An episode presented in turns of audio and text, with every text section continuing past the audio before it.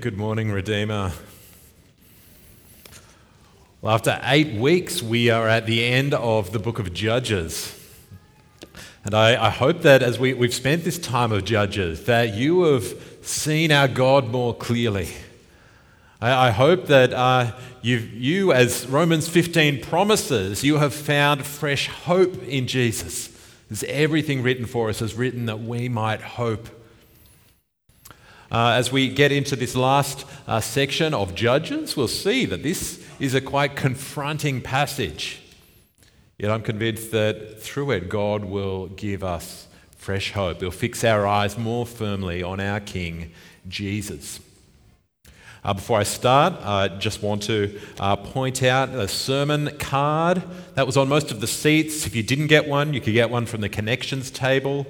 Uh, but look forward to the rest of July and August. We'll be in the Psalms. Uh, Pastor Chris will lead us through three Psalms, and then uh, some others will lead us through others uh, until the end of August. So hold on to that. You can read ahead and look forward to our time in the Psalms. Also, I wanted to, to say welcome today to Craig and Lise Reed. Uh, Craig and Lise, are you at the back there, I think, waving? Stand up for us. Stand up for us for a moment. Hi, Lise.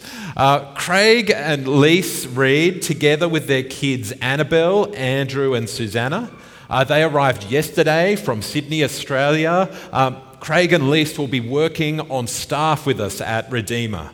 We're really excited for that. Uh, Craig will be serving in operations, working there. Hudson, Jason, helping us all, supporting us all as we make disciples. Lise is going to be serving with Redeemer Kids. Uh, we're really excited to have them here. So please be praying for them as they settle in uh, to life in sunny Murdoch uh, and as they get uh, join in with us as a church family here. I also say hi uh, and take every opportunity to get to know them. Uh, I'm going to pray for them now and for us as we uh, spend time in God's Word. Heavenly Father, thank you uh, so much that you are with us. Uh, you tell us that the harvest is plentiful, but the workers are few. And we praise you for raising up Craig and Lise uh, for Annabelle, for Andrew, for, for Susanna, thank you that you have brought them to us. Lord, we pray that we would welcome them well. We pray that if they settle into life in Dubai, if they join in with our church family, we pray that you would strengthen them. We pray that they would experience your welcome, your love through us, your people.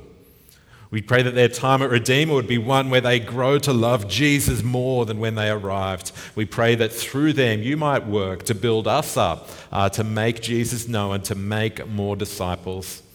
Father, we do pray that you would be at work in all of us. And as we hear your word today, would you uh, lead us in repentance, in faith, uh, to fresh hope in your Son? We pray it in his great and good name. Amen. Well, what's your reaction when you watch the news? Whether you're reading or watching or scrolling, as you come upon stories of another war, another scam, another scandal, another injustice, what's your reaction? Some of us will just aren't moved. We're so used to bad news that we just uh, nod our heads and, and keep going. You, you might get angry when you see evil injustice. You might be moved to help and see if there's something you can do. Uh, some of us just try to switch off. We've got enough going on in our own lives. We don't need to know about all that's happening out there. Well, today's passage is going to be like a really bad news story. It's hard to watch, it's hard to read in many ways. It's tempting to just turn it off. Might bring different reactions from us. Yet, as we read uh, this passage, the end of the book of Judges, I think we'll, we'll see some hard things, but we'll see something also very important. As we watch the breakdown of God's people in the time of Judges so long ago, uh, we'll also see in a mirror. We'll also look in a mirror and say, God wants to speak to us, God wants to shape us. Uh, we'll see today that apart from a good king, everyone, that's everyone, does what is right in their own eyes. Apart from a good king, everyone does what is right in their own eyes. We've begun to see it. Uh, the passage that Jesse read for us, up to verse 21. It started in verse 1 In those days, there was no king in Israel. Uh, our passage at the end of chapter 1 is going to repeat that. This whole passage is about life in Israel with no king. And at first, well, it doesn't seem too tragic, it just seems a bit strange. There's a Levite wandering around, and that didn't end well in last week's passage. But we saw this Levite, he takes a concubine. Again, that's not promising for a man who's meant to be holy, not marrying properly a wife, but taking a concubine. Uh, we then hear she's unfaithful. She went away to her father's house.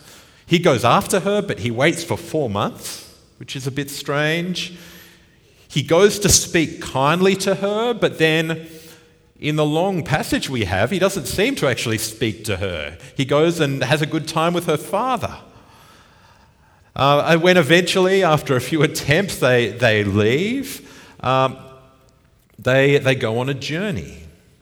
In verse 12, uh, it's getting late, the sun's going down, and they say, Well, we'll not turn aside into the city of foreigners who do not belong to the people of Israel, but we'll pass on to Gibeah.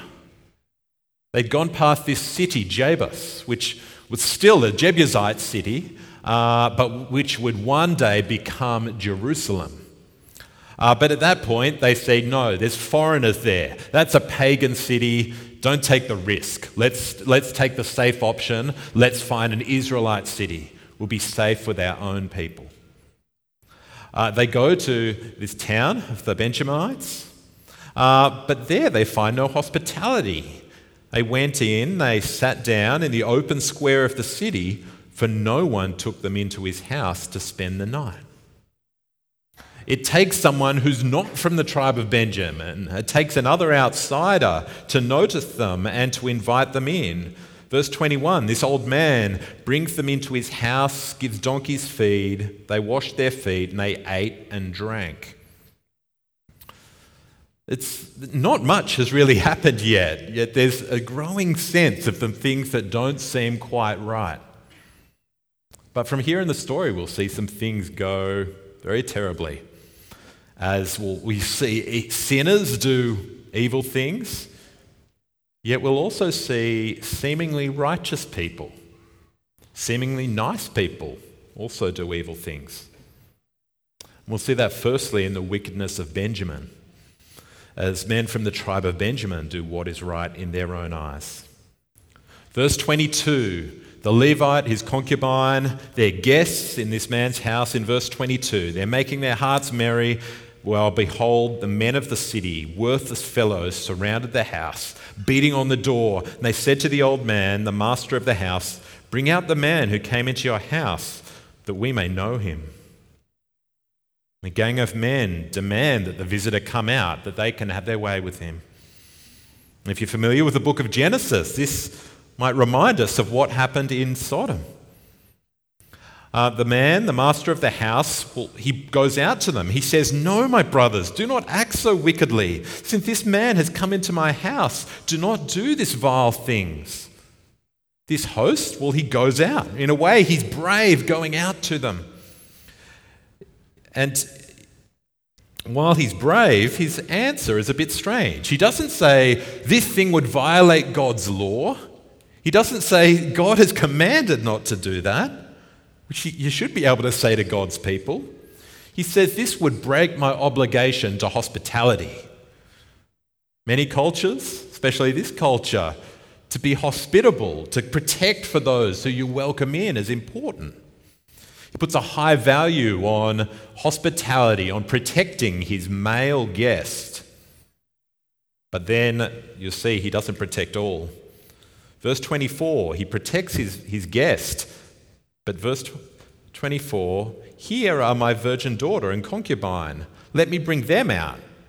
Take them, do with them what seems good to you. But against this man, do not do this outrageous thing. This kind man had shown hospitality, he'd shown some bravery going out to them, yet he too proved completely confused, completely depraved. He won't break his obligation to be hospitable, to protect his male guest, yet he treats his daughter, the concubine, like their property, something to be traded. Uh, we're told in verse 25 the man would not listen to him. So the man, the Levite, seized his concubine and made her go out to them. So the Levite who'd gone after his concubine, who before had, had spoken kind words to her, well, now he protects himself by pushing her outside. The woman he was supposed to love pushes her out to the gang to protect himself. And she had this unspeakably terrible night. In the morning, we're told that she came and fell down the door of the man's house where her master was. You see, he's not even called her husband. The narrator says her master.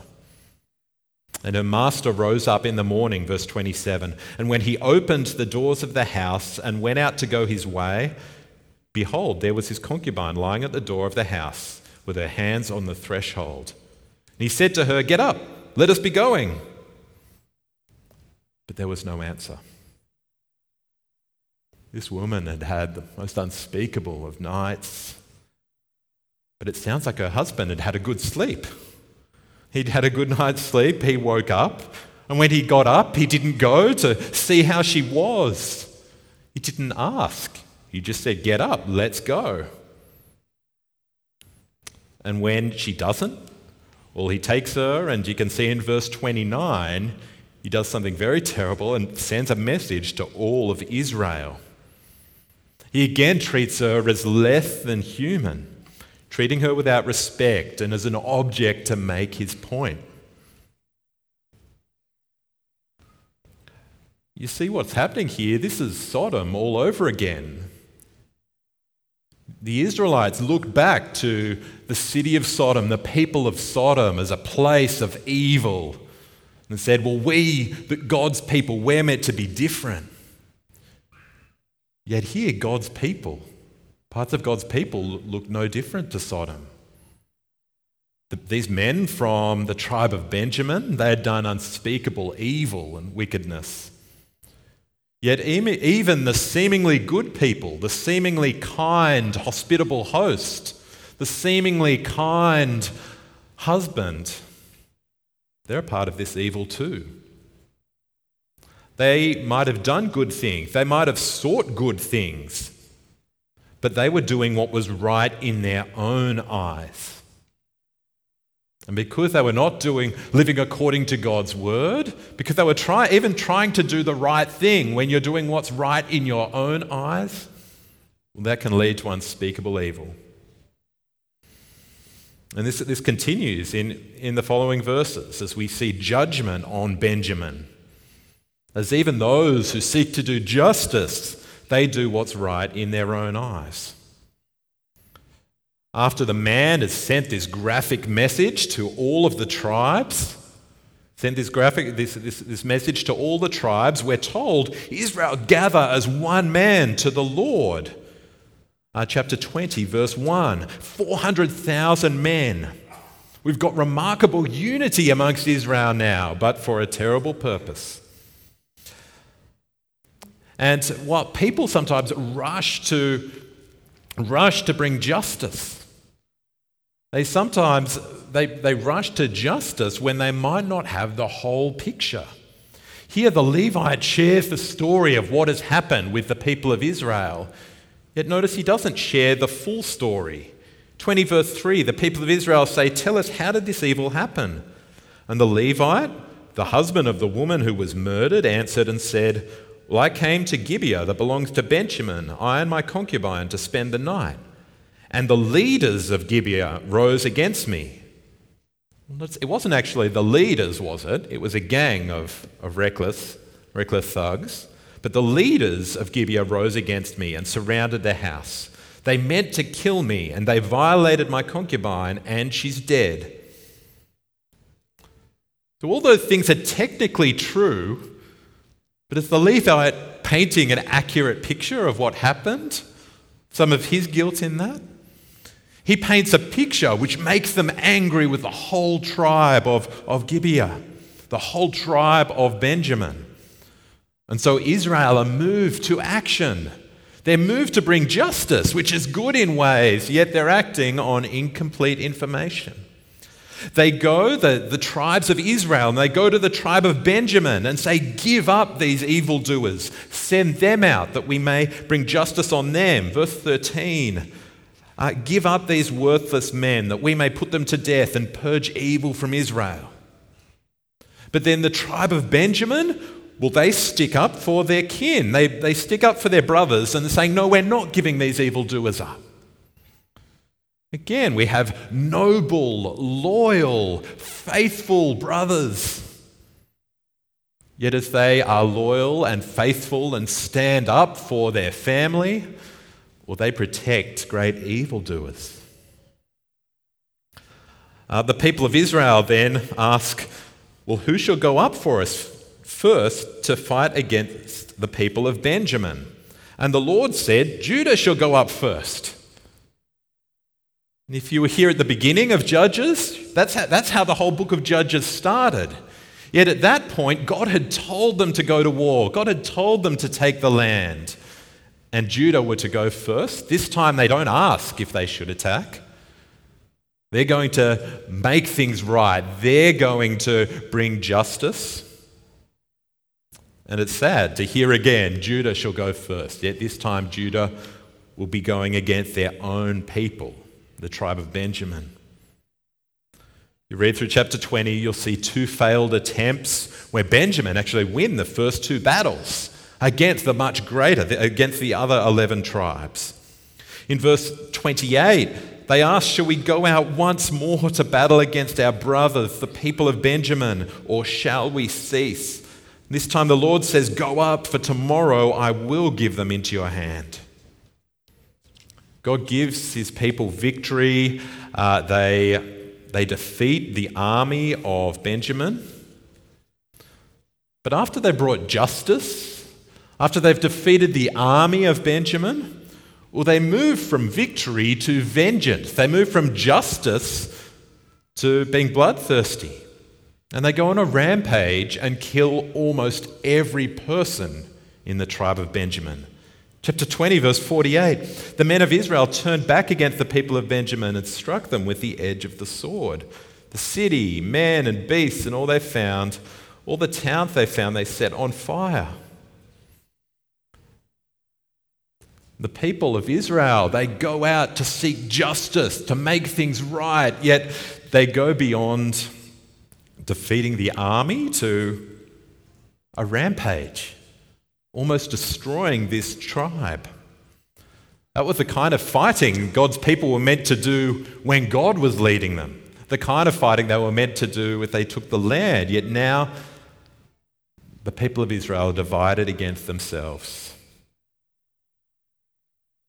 We see even those seeking justice doing great evil. And finally, we see compassion for Benjamin in chapter 21.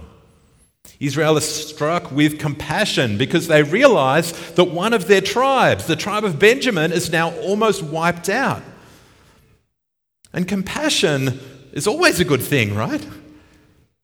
Except this compassion, it leads them to great darkness. In the name of compassion, God's people will be will do what is right in their own eyes.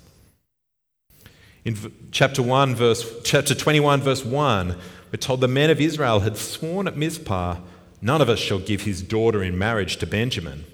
And the people came to Bethel and sat there till evening before God, and they lifted up their voices and wept bitterly. And they said, O Lord, the God of Israel, why hath this happened in Israel, that today there should be one tribe lacking in Israel? Now, this is a day to mourn, a day when Israel has turned in on itself, when there has been civil war, when a tribe has nearly been wiped out. It's right to mourn and grieve all sin. Yet here they seem to be complaining to God. God, how could you let this happen? When there's something right, they say, God, how could this happen? Yet these Israelites would have celebrated when they remembered the story of Sodom being destroyed for their evil. Yet Benjamin, who had gone through with even greater evil, we're told, oh, well, they, they were spared. They, they haven't yet been destroyed. Uh, they're complaining to God, yet Benjamin isn't completely wiped out because of the, the defeat of the army. It's Israel themselves who, after God had given them victory, went on a bloody rampage and killed the rest of Benjamin. Well, it's not right for them to complain to God. And finally, they make this promise. Obviously, while they were stirring themselves up for the battle, they said, None of us will ever give our daughter in marriage to anyone in Benjamin. And now they realize they've made this oath. And this isn't the first foolish oath we've seen in, in Judges. Back then, we remembered that even if you've made a foolish oath and realized that it was sinful, well, you could repent of that. You could ask forgiveness and you could move on. Yet they see a way to hold on to this oath they've made because they don't want to be oath breakers. Uh, they see a way to fulfill this oath in another vow, another oath they'd made. Verse 5 the people of Israel said, Which of all the tribes of Israel did not come up to the assembly of the Lord? For they'd taken another great oath concerning him who did not come up to the Lord, uh, saying, He shall be put to death. So when they'd fought against Benjamin, anyone who didn't come and fight with them, they'd made an oath against them too. And now they say, hey, these oaths could work together. In verse 6, we're told the people of Israel had compassion for Benjamin, their brother, and said, One tribe is cut off from Israel this day. What shall we do for the wives of those who are left, since we've sworn by the Lord that we'll not give any of them, uh, any of our daughters, for wives? Will they say, well, no one came up from the camp of Jabesh Gilead to the assembly. Um, so they said, Well, let's go and take wives from them. Verse 9 When the people were mustered, behold, not one of the inhabitants of Jabesh Gilead was there. So the congregation sent 12,000 of their bravest men and commanded, Go and strike the inhabitants of Jabesh Gilead with the edge of the sword also the women and the little ones. This is what you shall do every male and every woman slain with a male you shall devote to destruction. And they found against, uh, among the inhabitants of Jabesh Gilead 400 young women who'd not known a man by lying with him. And they brought them to the camp of Shiloh.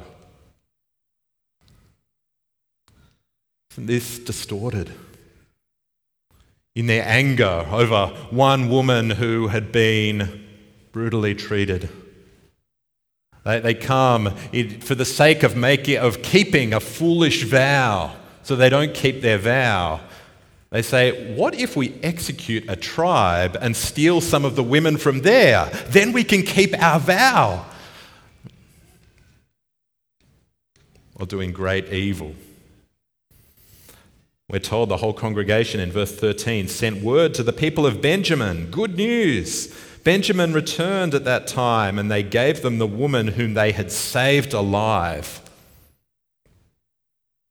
This woman they had stolen. Here we see that their compassion had led them to do what was right in their own eye. Their compassion had led them to great evil. Could say even greater evil than the, the first evil that was committed. And finally, we, we see, again, more, more evil.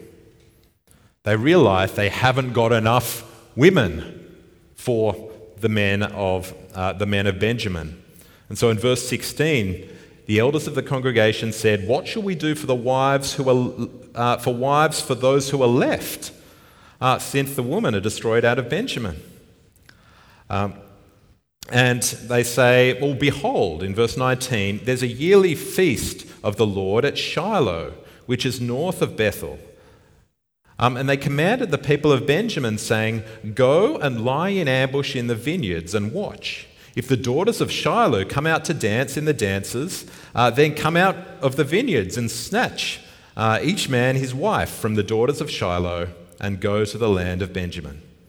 And when their fathers or their brothers come to complain to us, we'll say to them, Grant them graciously to us, because we did not take for each man of them his wife in battle, neither did you give them to them, else you would now be guilty. And the people of Benjamin did so. You see, they said, Well, here's an Israelite town. We, we know it would be wrong to break our vow and give any of our daughters. But what if we steal your daughters and give them away? Can you see this evil? People acting out of compassion, people trying to bring justice, people trying to bring compassion, yet not living according to God's law. So letting com- compassion lead them to evil. In response to well, people doing unspeakable things to one woman? Will Israel justify doing unspeakable things to at least 600 other women? This is a sickening end to the book of Judges. It's sickening to see what has happened to God's people. And this shows us, this, was, this, this shows the people then and it shows us something very clear. It shows us that we are slaves to sin, so need a king. We are slaves to sin, so we need a king. Chapter 21, verse 23, we're told they went and returned to their inheritance and rebuilt the towns and lived in them. And the people of Israel departed from there at that time, every man to his tribe and family, and they went out from there, every man to his inheritance. Now, those words are unremarkable until you think of God's amazing grace. Israel, after doing this, will they go peacefully to their homes? How has God not destroyed them? Look at the evil to which they have fallen, yet God has not yet destroyed them. Look at the evil to which they, they, they have fallen, yet God has kept his promises. God has given them the land. This is another picture of the incredible mercy, patience, kindness of God that Israel is not destroyed. That God is patient, that God is kind, that God is merciful. But this passage shows us that we need a king. The book of Judges finishes in verse 25 In those days there was no king in Israel, so everyone did what was right in his own eyes. That's a picture of moral chaos. It's a picture of Israel in those days, but it's also a picture of our world. The wicked doing what is right in their own eyes. Even those who think they're fighting against the wicked doing what is right in their own eyes. Sin, our lust can draw us to great evil, but it's possible for compassion or love or seeking to do justice to also lead us into evil. If we're doing what we think is right, if we're doing what is right in our own eyes. This passage will make us appalled, make us appalled at evil the evil here, yet it's also a warning because we see even those who are appalled at evil can be led to that same evil. When we consider the gospel, you know, it's easy to sort of see someone and say, oh, yeah, they really need the gospel. You know, the, those people, those people the, the drug dealers, uh, the, the despots, the, the cruel leaders, they need the gospel. Or, or someone else, they're so close. Someone else is already so nice. Someone else is already so kind. Yet this passage reminds us that if we don't know the King, even if we're trying to do right, we might get some things right, but we're doing what is right in our own eyes. Alexander Solzhenitsyn, the Russian Christians, or some of the great evils of the Soviet Union, he said, The line separating good and evil passes not through states, nor between classes, nor between political parties either but right through every human heart. Even with, within hearts overwhelmed by evil, there remains one small piece of good. And even within the best of hearts, there remains an uprooted small corner of evil. A line that divides the righteous and the wicked, the good and the evil, it runs through every one of our hearts. But long before Alexander Solzhenitsyn said that. Well, Paul told us that in the book of Romans. Romans 3, verse 9. What then? Are Jews any better off? No, not at all. We've already charged that all, both Jews and Greeks, are under sin. As it is written, no one is righteous, no, not one. No one understands, no one seeks for God. This passage is a powerful reminder that every one of us needs a Savior the good and the evil, the licentious and the legalist. Those who would just follow our own passions, and those of us who would fight for good and righteousness. Every one of us, we need a Savior. And this passage gives us some hints. Did you see some shadows of the Savior who is to come. This story started in Bethlehem. Uh, it made, this story made us wish that they'd taken refuge in the city that would become Jerusalem. And this would point forward to a king who would be born in Bethlehem, a king who would rule in Jerusalem. For a time, that would be King David. But while David was a good king, well, he also did what was right in his own eyes. King David would also at times treat women as property to be exploited instead of as precious human beings made in God's image. Then more flawed kings, more evil kings would come after David until the nation of Israel would fall apart completely. They'd go to exile until the line of Israel's kings were like a, a dead stump until the hope of Israel was like a dead stump. And it was then that God, through the prophet Isaiah, would speak a promise in Isaiah 11 There shall come forth a shoot from the stump of Jesse, and a branch from his roots shall bear fruit. And the Spirit of the Lord shall rest upon him the spirit of wisdom and understanding, the spirit of counsel and might, the spirit of knowledge and the fear of the Lord. And his delight shall be in the fear of the Lord.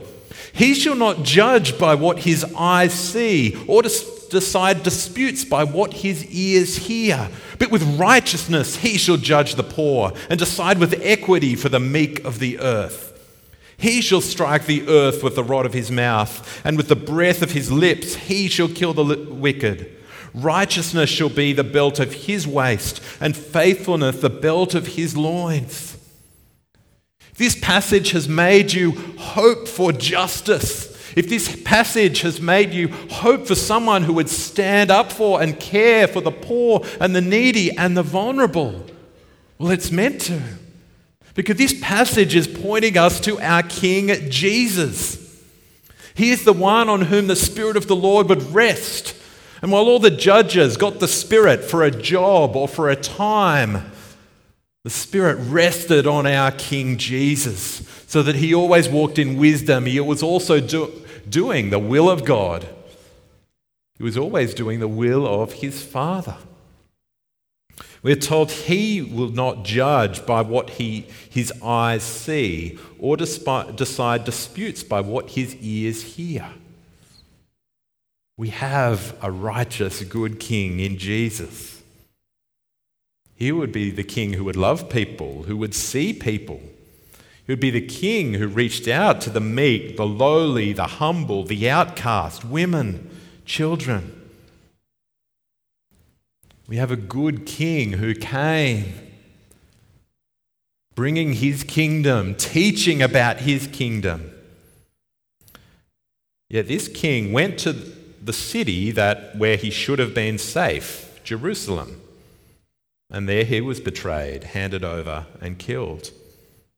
Jesus also found religious leaders who were more concerned about vows and being ceremonially unclean and breaking the Sabbath, all the while these leaders were plotting murder.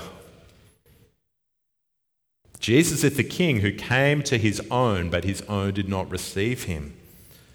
Though the world was made through him, it did not recognize or receive him. And he came teaching. He, he came to show us God's ways so we'll know what is right in God's eyes. Jesus brought a kingdom and taught us how to live as citizens of this kingdom. But then our King Jesus was more than just a teacher, he was a savior. As he was handed over, as he died, well, his death would unite people. People from every tribe, language, people, and tongue, so that we could know him. Friends, apart from Jesus, we are slaves to sin. Apart from Jesus, we need a king. But this king has come. So, do you know him? You might think, well, I'm a good person. I try to do the right thing. Yet, this passage shows us that the line between good and evil cuts through every human heart. We could be kind and compassionate. Yet if we don't have the king, we will still do what is right in our own eyes. So, friends, if you don't know Jesus, if you don't trust in Jesus as your Savior and your King, I invite you to do that today. Ask Him, and He will forgive your sins. This God who was patient with his people throughout the book of Judges. This God who was near and listened and helped them even when their hearts were far from him. This is the same God who will hear your prayer, who will forgive you. Jesus came as the perfect good king, yet he took the punishment. He died the death. He was slain that the wicked deserve so that every one of us, every one of us who would trust in Him could find forgiveness and find healing. Friends, we are slaves to sin, so need a king. But if you know Jesus, if you are a Christian, if you have put your faith in King Jesus, I want to tell you that we have a king and we have been freed from sin. It's easy to read through the book of Judges and we see the weakness of God's people. We see how they keep falling back to sin, and that reminds us of ourselves in many ways. Prone to wander, Lord, we feel it. Prone to leave the God we love.